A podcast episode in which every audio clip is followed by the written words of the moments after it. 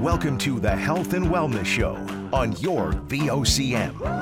Now, here's your host, Dr. Mike Wall. Welcome to the show. I'm your host, Dr. Mike Wall, and today we're going to talk about something that's pretty important to me. Uh, we're going to talk cancer. I lost my father to cancer. I recently lost one of my best friends to cancer, and it's something that affects a lot of Canadians. There's actually stats that show that 225 thousand Canadians are going to get cancer this year, and 83,000 people will pass away from it. During our lifetime, one in two Canadians are going to get diagnosed with cancer, and one of four of us will die from the disease. It increases our risk with age, but it can happen at any age to us, and we're still seeing a lot of cancers that are directly related to lifestyle. Things like lung cancer constituting 25% of deaths in, in, in the country from cancer. So with us today to talk about the subject, couldn't get two better people. We have Dr. Stephen Quigley. He is a liver and pancreatic surgeon at Eastern Health. He trained for medical school at Memorial University and did a residency in surgery at the University of Calgary, and then did a liver and pancreas surgery specialty at IU Health in Indianapolis, Indiana. He's now doing a master's degree in patient safety and healthcare quality at Johns Hopkins this September. Thanks for being on the show, Steve. No problem. Thanks very much for having me, Mike. All right, and with him is Dr. Matt Follwell. He went to Queen's University and then did his medical school at uh, Western University, did a residency in Toronto at Princess Margaret Hospital, followed by a fellowship at the BC Cancer Agency. He is now the Chief of Oncology at Simcoe Muskoka Regional Cancer Program in Barrie, Ontario, and he happens to be my cousin. Welcome to the show, Matt. Thanks for having me, Mike. Pleasure. Guys, we're going to talk about cancer today, but before we get into that conversation, you know, we need to address what's going on in the world right now. Um, even if our conversations about cancer today I do want to talk about some of the disparities that exist in the world and have come up recently. And I've seen these disparities when it comes to opportunities for certain vulnerable populations in the world of wellness, and they might also exist in medicine. You know, I'm going to acknowledge, first of all, that I can't fully understand this because it's not a lived experience for me. And we really want to recognize that there may be some systemic issues with healthcare access with, with people of color, in particular with indigenous populations uh, here in Newfoundland. And, and, Matt, you may have seen this in your work uh, uh, when you studied in different parts of the country and in your work Ontario. And so I want to use the radio platform today for the first part of the show just to share about some of the disparities that can impact Canadians in adverse ways, particularly when it comes to their health. It, this sort of came to mind with me when I saw what was happening with COVID 19, in particular in the U.S., where we saw that, that uh, populations like uh, the black or people of color or indigenous populations tend to have worse health outcomes when it comes to diseases. Matt, have you ever experienced anything like that in your work? I think there's a really pieces of literature in that, Mike, uh, especially primarily here in Canada for our indigenous populations. Uh, and I think you nailed it right in the head. It, it's a matter of um, access. It's a matter of primary care in a lot of cases in terms of the initial diagnosis and screening. Uh, and then obviously socioeconomic barriers uh, that people are uh, living uh, and breathing every day. And it's something where again access to care and access to primary care is is key, but also some of the social determinants of health really do provide actual risk factors to developing certain cancers. So, so what would be some of these risk factors that we would see in different populations? Right. So, other than purely an access issue, meaning people don't have access to family physicians or nurse practitioners for the primary care, uh, they can often fall through the cracks of the screening programs. Uh, when it comes down to it, in terms of mammography, people that don't have good access for uh, family practitioners and primary care also don't get their pap smears done, which is one of the few screening mechanisms we have that actually improves survival outcomes and improve time and time again. Um, the same with colonoscopies, all the general screening is a lot harder if you don't have someone navigating that. And especially with regards to our indigenous populations, there's often a disconnect between uh, more traditional uh, healing and traditional care um, that's just not there in terms of bridging that gap between uh, Western medicine for uh, a, a, lot of folks, and uh, especially in our neck of the woods here, it's uh, a relatively large population between the local reserves here and uh, it's something that uh, is continuing trying to find different ways to help people navigate through that system. Uh, with the Cancer Center, we have a um, and common to uh, quite a few different cancer centers, actually an Indigenous Navigator program uh, where people can self-identify um, of different backgrounds uh, when they register for their appointments and even prior to. that helps hopefully bridge some of those gaps.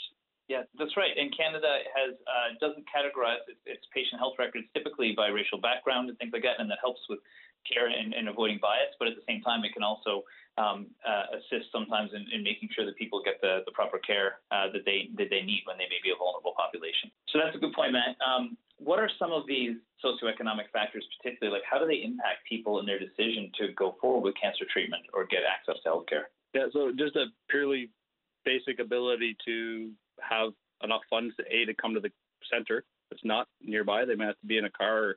Some people don't have a car. They don't have a cab. Like it's not within reach with them. There are certain funds available, but that's limited, and people don't necessarily know how to access. So people will make decisions about their health care based on literally being able to take time off work to come. Um, there was a very good study in Newfoundland, is one of the big access ones in terms of getting a cancer center and getting their linear accelerators placed there. Um, was that people were making decisions surgically about getting a mastectomy versus having a, partial, a breast conserving approach based on not being able to take the time off for the radiation afterwards. So there's all sorts of those sorts of little barriers, um, which are big barriers for people. And mm-hmm. anyone that's relatively comfortable and stable economically and in their household don't even think about that when they're making their decisions about their health. They're thinking about their health and the best care. Uh, the best care is there. It's whether or not we can get people uh, to access it. Right, and that's and that's something that's near and dear to me. I, I um, sit on the board for the Canadian Cancer Society, and we have Daffodil Place here, where some people can be flown in to go through their cancer treatment and support them during a really trying time. That's both trying for their, their health, but also financially for a lot of people as they go through this uh, this dramatic shift in their life. Exactly, and I think one of the, the bigger navigating aspects of it is often taken up um, by our social work team. Um, they're pros at making sure people get the forms they need, uh, so they can get long-term disability, they can get uh, convalescent care, that people can be at home taking care of their uh, loved ones as primary caregivers. Um, which, as a system, is really what you want. Uh, you want people to be at home, to be closer to home for their care, and to be with the people they want to be with. Uh, Steve, have you seen this in Newfoundland in particular? Uh, you know, I think I have. I mean, I've only been in practice about uh, two years now, but I've certainly recognized that amongst people that live uh, in more rural parts of the island uh, of Newfoundland and Labrador, certainly there is a delay uh, in diagnosis for a lot of these patients. Um, oftentimes, there's a lack of access to diagnostic imaging, such as CT scans and ERCP, which is a procedure we form to diagnose pancreatic cancer, as well as MRIs. And often people have to travel a significant amount of distance just to have these tests performed. And I think that ultimately this leads to a delay uh, in cancer diagnosis. In particular, uh, I'm, you know, I work around pancreatic cancer, and I think patients uh, certainly see a delayed diagnosis uh, based on their simply based on their location away from St. John's. Right, and, and and Newfoundland as well. I mean, one of the ways that our population is going to grow is through migration. Uh, and there is actually a medical term called the health immigrant effect. And what happens typically when people come to Canada, their health is better than the average Canadian. But as they become a visible minority, their health tends to deteriorate. And um, some of the, the theory around that is that they have difficulty navigating the healthcare system. That's not something that uh, that's new to them. Uh, Matt, have you mm-hmm. seen this in, in, in Barrie? Well, I, I, think it's the same. Whether it's a uh, new immigrant population or, or underserviced people as it is already. Um, the, the, navigation portion of it is, huge, um, especially if you don't have that primary care uh, provider that can do at least the start of that to make sure everything's ordered properly, getting uh, people into the system so they get efficient access to uh, investigations, as Steve said. It's something where when things need to move quickly in the system, they can, but people need to know uh, or at least have someone helping them through that process. Um, the lack of efficiency and the lack of access um, really is huge to the, a vast majority of people, and relatively uh, simple way of intervening and helping uh, through that system would make a huge difference for the vast majority of people. Mm-hmm. And, and Steve, in Newfoundland, are you seeing this on the on the, the surgical side of cancer? Oh, for sure. Um, you know, only about 20 or 25 percent of people that I see on average, I'm able to offer, you know, an operation for in terms of the liver and pancreas side of things. Um, and certainly, I think we we definitely reach those numbers. But when I look back through and talk with patients about their journey to diagnosis. I certainly identify multiple uh, points along the way where they uh, could have been picked up. A classic example would be someone who develops new diabetes in the community. Um, and that's often a, a, huge red flag for onset of pancreatic cancer.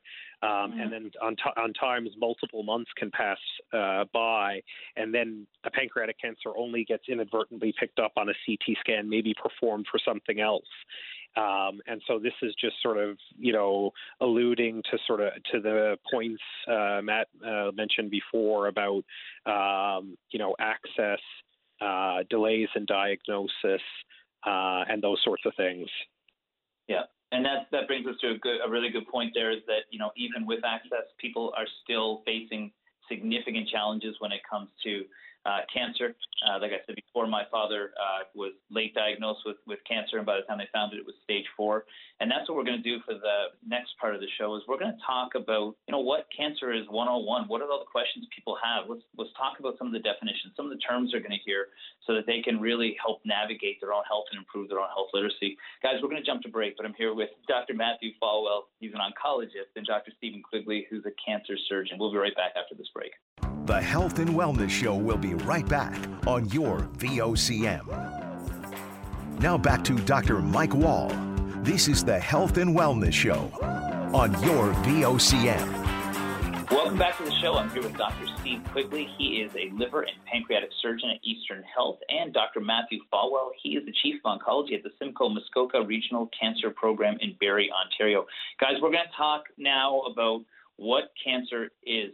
Um, can you, uh, Steve, explain to me what is cancer? And and we hear different definitions of what it is, but can you explain, like from the top level, how does it work in the body? I mean, you know, I think uh, the way that I think of cancer is just an abnormal growth of cells that eventually, in my scenario, it forms into sort of a mass or a lesion that presents itself within an organ system, you know? So we know from the biology of cancer with regard to colorectal cancer, for example, that often cancer starts as a small polyp and over the course of eight to 10 years, it becomes an actual cancerous lesion with cells that can then go to the lymph node and metastasize to other aspects of the body.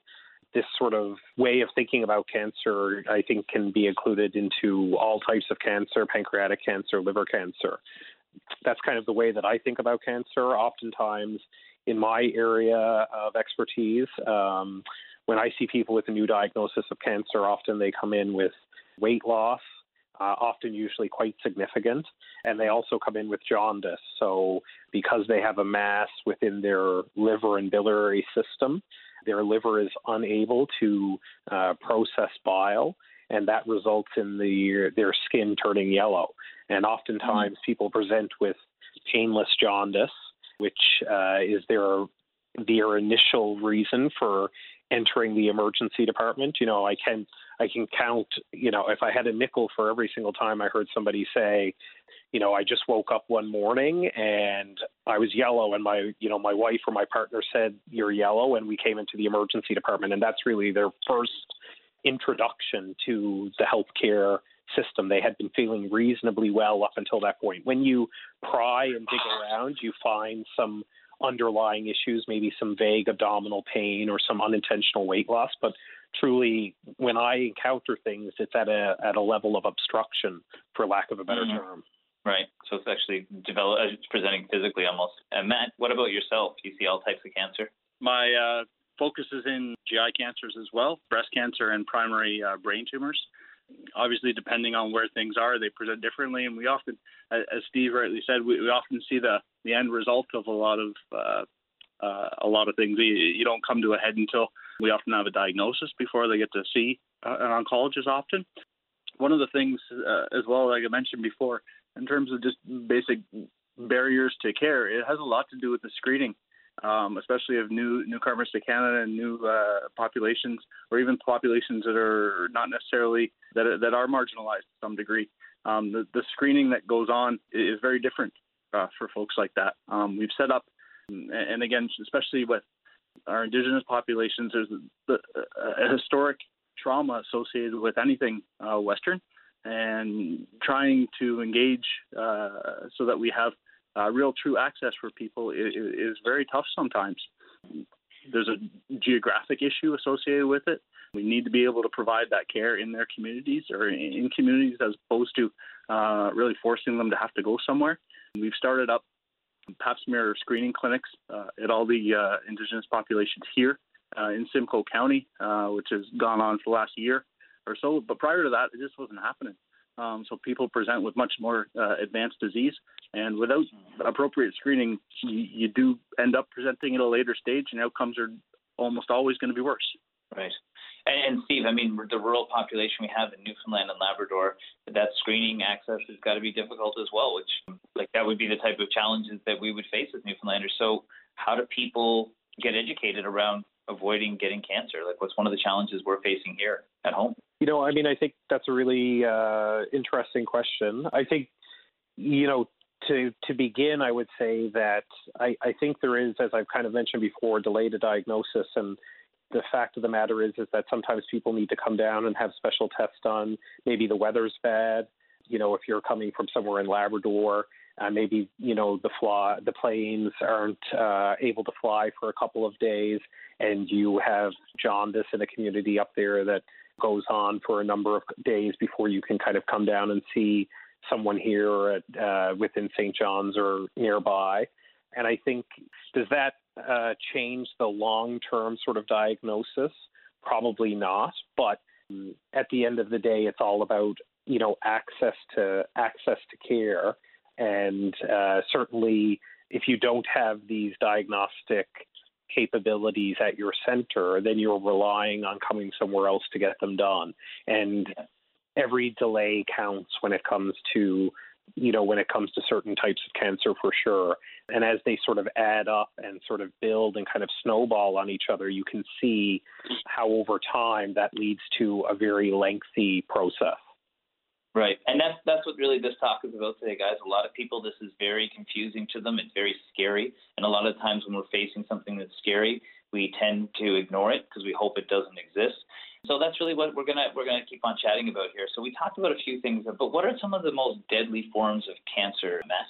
Just in terms of by the numbers, uh, you mentioned lung cancer. Obviously, in terms of the overall contribution to the mortality from cancer, uh, the, the top cancers would still be breast, colon, prostate, lung cancer. It's it's something where incidents of certain cancers related to uh, things like HPV, for example, have been on the increase, uh, both cervix cancer, but also now head and neck cancer. But the the big four really drive that still. Obviously, skin cancer is part of that, but it's often uh, more localized type of issue outside of the things like melanomas. Um, but um, overall outcomes is, is still probably more related to, uh, to, to lung cancer primarily. Mm-hmm. And okay, so uh, Steve, on this same thing, so some of those cancers that we just heard have had some success at, mm-hmm. at you know making them less fatal than they used to be. How have the survival rates changed for these for these diseases? Because I know you deal with pancreatic cancer, which is one of the most deadly. So I mean, how I think survival rates changed? Yeah. Yeah, I mean, I think you know, in terms of colorectal cancer, because I, I I can't speak to you know lung and melanoma to like you know mostly that's the surgical oncologists at my group that deal with most of those uh, patients, and then the thoracic surgeons are really the true lung experts. In terms of colorectal cancer, I mean, I think our ability to treat colorectal cancer with chemotherapy uh, and chemotherapy that works uh, has been huge. We're starting to under, understand the genetic basis of the disease and the genetic mutations of the disease, and then being able to tailor different chemotherapy options to that, which I think is great. In terms of, you know, when you talk about colorectal cancer, oftentimes it metastasizes or moves to the liver as its next next stage of development. And that's basically a blood flow issue. The colon's blood supply goes through the liver, and because tumor cells are within the blood supply, they feed into the into the liver. Uh, but we've made great strides in our ability to resect uh, liver metastases uh, from colorectal cancer and really push the envelope in terms of how much liver we can resect and combine that with our chemotherapy uh, to come up with a treatment plan that works. In right. with regards to pancreatic cancer, I think we still have a long way to go the five year overall survival rate about a decade, a decade and a half ago was somewhere between three and five percent. At the most recent meeting I was at in uh, Miami of this year, the International Hepatobiliary meeting, they say that the five year overall survival now is 9%. So we've doubled our overall survival in a decade, but we still have a long way to go. The goal mm-hmm. of the group is to approach 20% by uh, within the next sort of 10 years. And really, what that's going to come down to is finding a chemotherapy that works and being able to diagnose this disease earlier. So until we have some sort of a serum biomarker, and by that I mean a blood test that can give us um, some indication that there's cancer going on within the within the system before you become obstructed with jaundice and present to an emergency department or your family doctor, etc. Until we find a chemo that's very effective and we are able to increase our ability to diagnose this disease, we're probably going to be hovering around that 9% mark for quite some time. Yes. Okay, that makes sense. So just for the for the people who are listening, metastasize basically means that it spreads throughout the body. So it's not just in the organ it started with, it's sort of transferring and moving throughout the body, correct? Yeah, cancer is a systemic disease. Uh, when you operate on an area of cancer, you're often controlling the local environment but it's a systemic disease, and cancer cells spread uh, within the lymph nodes and within the blood supply to the organ, and then those cancer cells move throughout the body, oftentimes in a predictable pattern. As I mentioned in colon cancer, the lymphatics and the blood supply that is channeled through the liver in terms of how our body processes uh, and recycles our you know our toxins and our bloodstream and that sort of thing so that that's the reason often why the first place we see metastases or new cancer deposits is in the liver from the colon. Right. That makes sense. We're going to continue with talk about treatments. We talked about some surgery there. We alluded to some chemotherapy. We're going to jump to a quick break. When we come back, we're going to talk to Dr. Follwell about some of the other treatments that people could expect to go through if they were uh, uh, diagnosed with cancer. But we're going to jump to a break. We'll be right back. I'm here with Dr. Matthew Follwell. He's an oncologist, and Dr. Stephen Quigley, who's a cancer surgeon. We'll be right back. The Health and Wellness Show will be right back on your VOCM. Now back to Dr. Mike Wall. This is the Health and Wellness Show on your VOCM. Welcome back. I'm here with Dr. Matthew Follwell, oncologist, and Dr. Stephen Quigley, cancer surgeon. Guys, before the break, we were talking about some of the different types of treatment that people go through when they have cancer. Matt, can you walk us through the other treatments besides surgery that a cancer patient could expect to go through? Right. So uh, obviously, outside of the surgical plane, we have chemotherapy or more systemic therapies that are really targeted at anywhere blood supply uh, outside of the central nervous system can go. The goal is to eradicate or at least reduce the activity of cells that have already spread from the local and the primary area of the cancer. Um, probably the biggest change in outcome and change in treatment, both for toxicity but also actual uh, outcomes and effectiveness, has, has been some of the immunotherapy that's been going on over the last decade. Uh, there's certain receptors that can be shut off, some can be turned on that will essentially help both the chemotherapy uh, work better, potentially be an alternative too. Melanoma in particular uh, was one of the first ones. It was actually studied by a guy in uh, in uh, sorry Ottawa, Ontario, and that was one of the first studies looking at immune therapy and how actually uh, manipulating that system can improve outcomes in people that were thought to have widely metastatic disease. I'd be amiss not talking about radiation oncology as I'm a radiation oncologist. Uh, mm-hmm. Depending on the course of uh, where you are in your disease and what the disease type is, we can either be the primary treatment or act in addition to uh, other therapies like chemotherapy and surgery. Um, mention a little bit in terms of colorectal cancer. Uh, certain things cannot be cut out of certain areas, and if there's something that uh, is in an area of the liver that can't be accessible surgically, there's options from radiation from radiation therapy, but also uh, radio frequency ablation, literally uh, putting a probe into the lesion and uh, heating it up to kill it, um, as well as microwave. Um, all these things have been moving forward, and it's really only been in the last decade that we've had real good access to those. Um, so that's kind of the long and the short of it. Um, mm-hmm. Obviously, dealing with uh, primary brain tumors, we once diagnosis is made, uh, radiation as well as an oral form of chemotherapy would be the primary mode of uh, therapy. And then, depending on what other body site you're dealing with, the role for radiation can be varying from both going in a curative attempt, but also in terms of palliation, in terms of people's symptoms.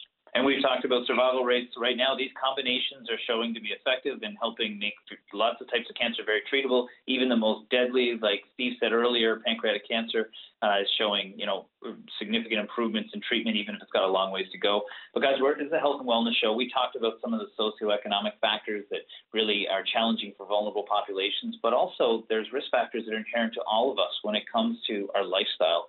Matt, what are some of the aspects of lifestyle that can impact our risk for getting cancer? Well, obviously the, the usual smoking and uh, alcoholic intake. Truthfully, uh, vaping is still relatively young in terms of that, and the population is often quite young, so the long-term effects related to that would still be uh, not known, and the oncologic or the cancer uh, potential uh, related to that is still unknown it's kind of interesting considering how much we've done in terms of trying to get people not smoking that that rolled through relatively easily and uh, engulfed a certain population of our society. As an aside, um, obviously sun care, sun safety, um, good coverage if you can't, good SPF at least 30 if you can't, uh, and it's something where that that is that is related to a socioeconomic level of where you maybe you're doing your work, uh, working outside, working more uh, manual type jobs um, as opposed to being able to be inside and covered all day. So it does really come back to a lot of levels back to a socioeconomic factor. Mm-hmm. Exposure and, uh, as well. Mike, if yeah. I could just uh, add in about that, I mean, I think obesity is also a major lifestyle piece that's worth sort of touching on. In dealing with my cancer patients, I definitely see that there's a role that obesity plays, and there's multiple areas of research that point towards obesity leading not only to cancer but poor cancer outcomes. And you know, I did my PhD looking at obesity related hormones uh, in Newfoundlanders. And I will tell you that in Newfoundland Labrador, we have the highest rates of obesity in the country. Do you see that as being a, a challenge with the work you do? Oh, it's a it's a massive challenge. Um, you know, uh, when you're operating for a living, you, you you know every body type responds differently to surgery, and certainly from a technical aspect, it's much more challenging in an obese patient. And often, getting people through the post-operative course when they have obesity is much more challenging. They run into wound infections, hernias, immediately postoperatively, we see a harder time with people and their respiratory system uh, postoperatively if they have truncal or abdominal obesity. So there's a direct impact on a pre, intra, and postoperative management perspective. Hmm, that's interesting. And, you know, we're seeing that obesity and diabetes, for example, are some of the biggest risk factors for COVID 19, too, things that people would not have thought to be associated with conditions. But, you know, these are the types of things that people need to think about is that you're not just trying to lose weight because of the reasons we've been told in the media, but these actually have some real impacts on our outcomes when it comes to the likelihood of getting sick, but also your recovery.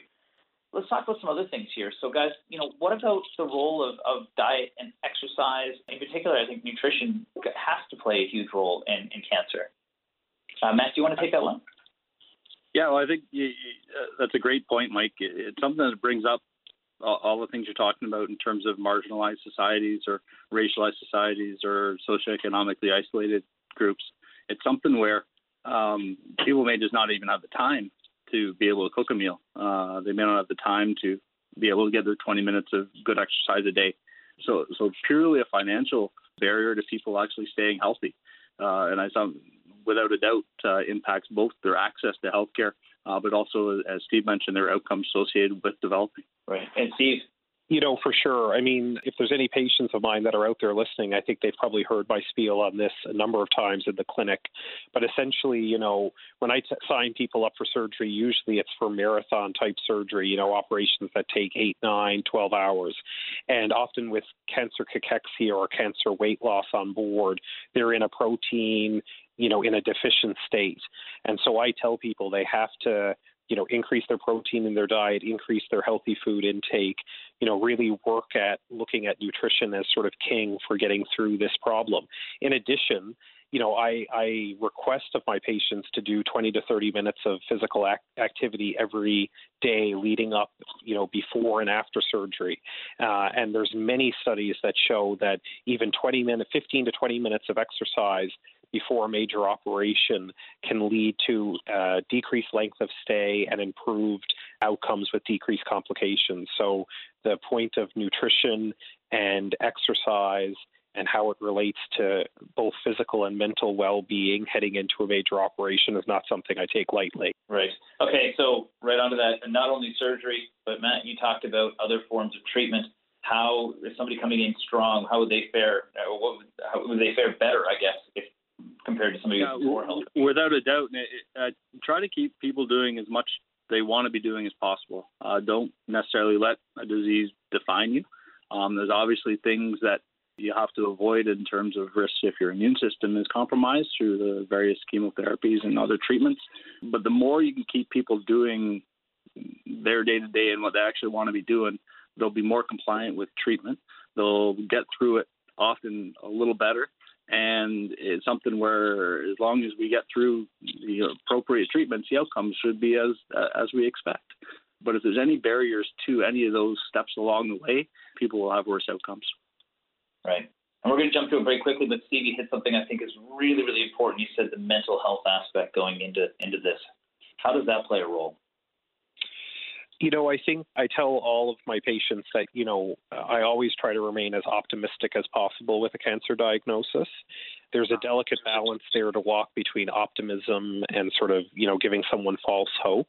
But we talk very openly and frankly about, you know, some people are numbers people. They want the stats, they want the numbers. Some people uh, are more, are happier just to sort of know the overall uh, kind of big picture sort of stuff. But from what I have seen, and this is more anecdotally than anything, because I don't think there's any studies that I'm aware of that have looked at this, but when people come into an illness with a positive attitude and with the right mindset, they they approach the challenges and they approach the obstacles a little bit differently. They seem to get through it a little bit better. Obviously, you know, you can't, you know, will cancer to kind of go away. But I've certainly seen that people's outlook certainly makes a difference in terms of how long they stay in hospital after an operation and how they return to their activities of daily living. Quickly, they return to those uh, post operatively. Excellent. Excellent. That's great advice. Guys, we're going to jump to a break. I'm here with Dr. Matthew Follwell. He's an oncologist, and Dr. Steve Quigley. He's a cancer surgeon. We'll be right back. The Health and Wellness Show will be right back on your VOCM. Now back to Dr. Mike Wall. This is the Health and Wellness Show on your VOCM. Welcome back. We're with Dr. Steve Quigley. He's a pancreatic and liver cancer surgeon, and Dr. Matthew Follwell, Chief of Oncology at the Simcoe Muskoka Cancer Center in Barrie, Ontario. Guys, uh, we finished the last thing talking about what we can do for our health to make sure that we can, uh, number one, avoid getting a cancer diagnosis. But secondly, if we are facing that really big challenge, then how can we get through it uh, easier by being healthy? I think we have some great things about exercise there, uh, having a good mental mindset, and even controlling our weight, which we wouldn't have thought of. But what are some things that are sort of new and exciting when it comes to the future of cancer research, Matt? Right, from the radiation oncology side of things, uh, essentially the treatment planning and delivery has been revolutionized, obviously, with the uh, improvement of computing power, truthfully, as a big part of that, um, but also the general approach to delivering treatment, increasing the amount of radiation that you can deliver to an area safely, um, more accurately, uh, day to day, and even during breathing cycles. For example, you can follow a lung tumor uh, as it moves during a inspiration or expiration breath phase.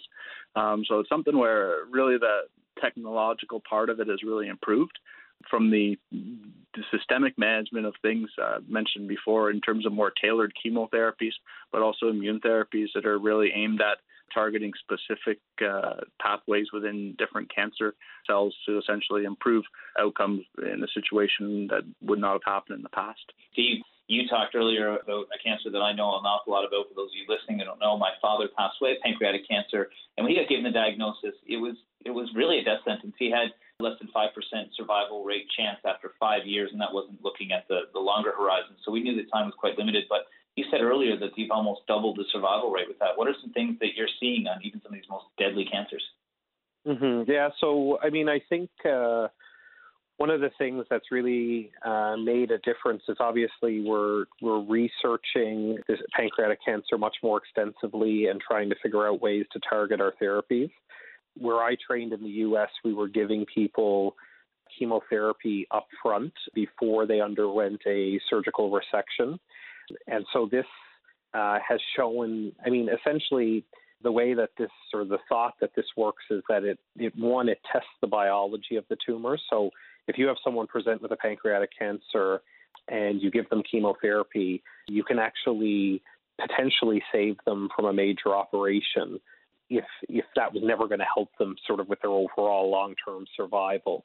So it allows us to sort of learn about the cancer biology but really, what it does is it goes back to the systemic and local discussion that I was having earlier. Cancer is truly a systemic disease. My role in the surgical side of things is to control the local area or the area where the tumor is located and removing it. But the real crux of treatment is the uh, systemic treatment, i.e., the chemotherapy. And so by giving people upfront chemotherapy, we're actually starting their treatment process right away. Um, mm-hmm. And you know, the reality of the situation is, I don't know if your dad had surgery or not, but when you undergo a major operation like that, a number of uh, complications can arise. And if you end up being in hospital for slightly longer than expected, or you have a major complication, or you have some major uh, issues post-operatively, you may never reach a health state where you can be you can receive chemo again. So then you do not get the systemic treatment for your disease. So, giving people chemotherapy up front not only tests the tumor, but in some ways it tests the strength of the individual and it tests the body's ability to uh, receive some of that systemic treatment before undergoing a major marathon operation. Right. Yeah. No. In his case, he wasn't able to, but he did go through chemo, and, and he was, and he did uh, do quite well considering the the prognosis with it guys, you know, there's a couple things that, in Newfoundland in particular, we've got a very rare form of stomach cancer. They've been able to find genetic markers that can predict if people are going to be likely to develop this cancer, and people can preemptively remove their stomach and avoid uh, a terminal disease. Where do we see ourselves in 10 years, Matt? I think that's continuing to evolve, Mike. It's something where obviously there's a lot of good research in uh, breast cancers and the BRCA gene uh, breast, ovarian, and sometimes even pancreatic cancers. Um, there's some that uh, Steve mentioned related to certain colon cancers. Um, I think it's a doing a good family history and knowing actually what's going on in terms of what's happened in someone's past, if possible, if not. Um, and that comes back to primary care too. Uh, how do you risk stratify people? How do you get the right people getting the right test at the right time? so I, th- I think that really does come down to primary care and knowing that people are asking the right questions. I think it's going to be more targeted in terms of individual tumor assessments. Um, we have access to essentially genetic uh, tumor marking and makeup uh, associated with certain breast cancers to help guide and essentially de escalate treatment uh, when it won't be favorable in terms of changing their outcome. And that avoids toxicity, it avoids time, and it avoids uh, uh, long term issues associated with the treatment they may not have needed. So I think it's more and more related to individual persons, not just cancers. How we diagnose to begin with. Uh, I was, I was going to mention some of the, the, the, potential positives in terms of access for people related to what's happened with COVID is the amount of virtual care that's going on. Uh, it's something where yeah, days completely changed. Um, and, and, really, it forces you to look at who needs to actually travel to get yes. discussions about things. It has a lot to do with how um, physicians are often paid, unfortunately, initially. Um, mm-hmm. But taking that part out of it and being it essentially normal, getting people as little as possible out of their normal day to day, and and really only seeing the people that need to be seen. Obviously, the people that are on treatment that have to be there for the for the time frame. But how do you keep that experience and exposure uh, really as little as possible that doesn't need to be happening? Yeah, you can this has revolutionized the way that we're going to treat patients here. Like, I mean, I call you know 30 to 40 people a week, whereas before they were coming into the office for a recheck, and it's completely unnecessary. You're completely correct. Mm. Well, that's good, and that's going to be a solution for our rural population, particularly here in Newfoundland and Labrador. So, 100%. Video conference will be huge. Okay, so how do people that want to not only improve their health literacy like we're doing here today, but may actually want to take an active role in supporting cancer and cancer research?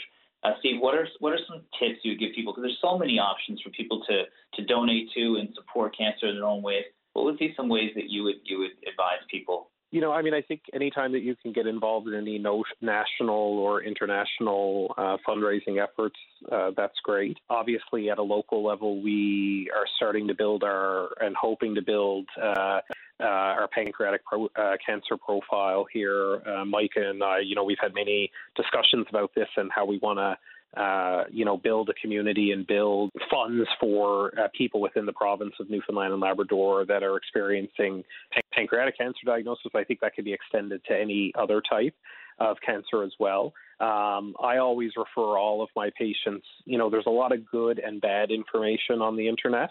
I always refer all of my patients to the Pancreatic Cancer Action Network. Um, that is a group of non for profit organization that essentially links people up with clinical trials across the world and pancreatic cancer experts and even just has someone available 24 hours a day that can talk to you and talk to you about your cancer experience. So there's lots of things that are available out there. I think strictly from a fundraising standpoint, I think you know the Canadian Cancer Society, the CIBC Run for the Cure, and any you know any of those uh, you know national level uh, organizations uh, are certainly trying to work at the you know grassroots level of, of research to try to make differences for patients and patient survival. Awesome. Yeah, and locally we've got Daffodil Place and the Canadian Cancer Society, and there's Young Adult Cancer Canada, Shape for the Brave. So yeah, there's definitely some some good ones. What about you, Matt? What would you recommend for people to, to think about?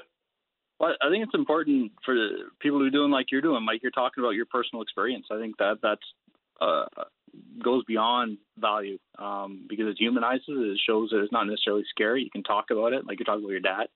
Um, it's something where also locally, I sit on the uh, foundation board for the uh, hospital here at uh, um, as a physician liaison, trying to get people more engaged from the physician side of things to do things like this, for example, um, but also just to be out in the community and really building the local and support the local uh, development of the healthcare system here. And it's not just the hospital, and it goes right back to primary care. Like, how can we support people uh, in your own backyard? Uh, keep the money where it is and where you know it's going to be used, um, and really try to support the locals when it comes down to it. Well, we are winding up here, guys, but I got to say, this was a great chat. Uh, we talked about a lot of things. It's kind of a difficult conversation today when you're talking about cancer, but I think it's really important for people to hear. Thank you so much for both, uh, both of you for being here today. No problem. Thanks for having me. My pleasure, Mike. Anytime. All the best That's to the great. beautiful people of Newfoundland and Labrador. Yeah, we have to come back for a visit now, as soon as we're allowed to travel again. You know All it. right, guys. You know it. Yeah. Well, thank you very much, guys. Uh, I was here with Dr. Steve Quigley. He's a liver and pancreatic surgeon at Eastern Health, and Dr. Matthew Follwell. He is the chief of oncology at the Simcoe Muskoka Regional Cancer Program in Barrie, Ontario. That's the show today, guys. We'll see you again same time next week for another health and wellness topic on your VOCM.